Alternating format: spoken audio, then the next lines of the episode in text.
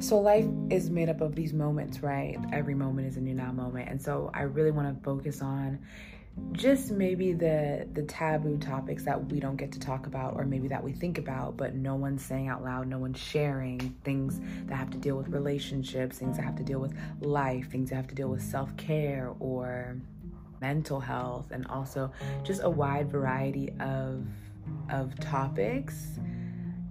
and really going there like really getting into it i believe that i can see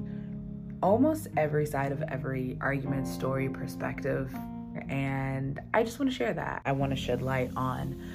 just these things as a 20 something navigating in 2023 and being in this world and everything that comes with it and what we're dealing with and just just the little shit that goes on you know that that we think about we post about getting into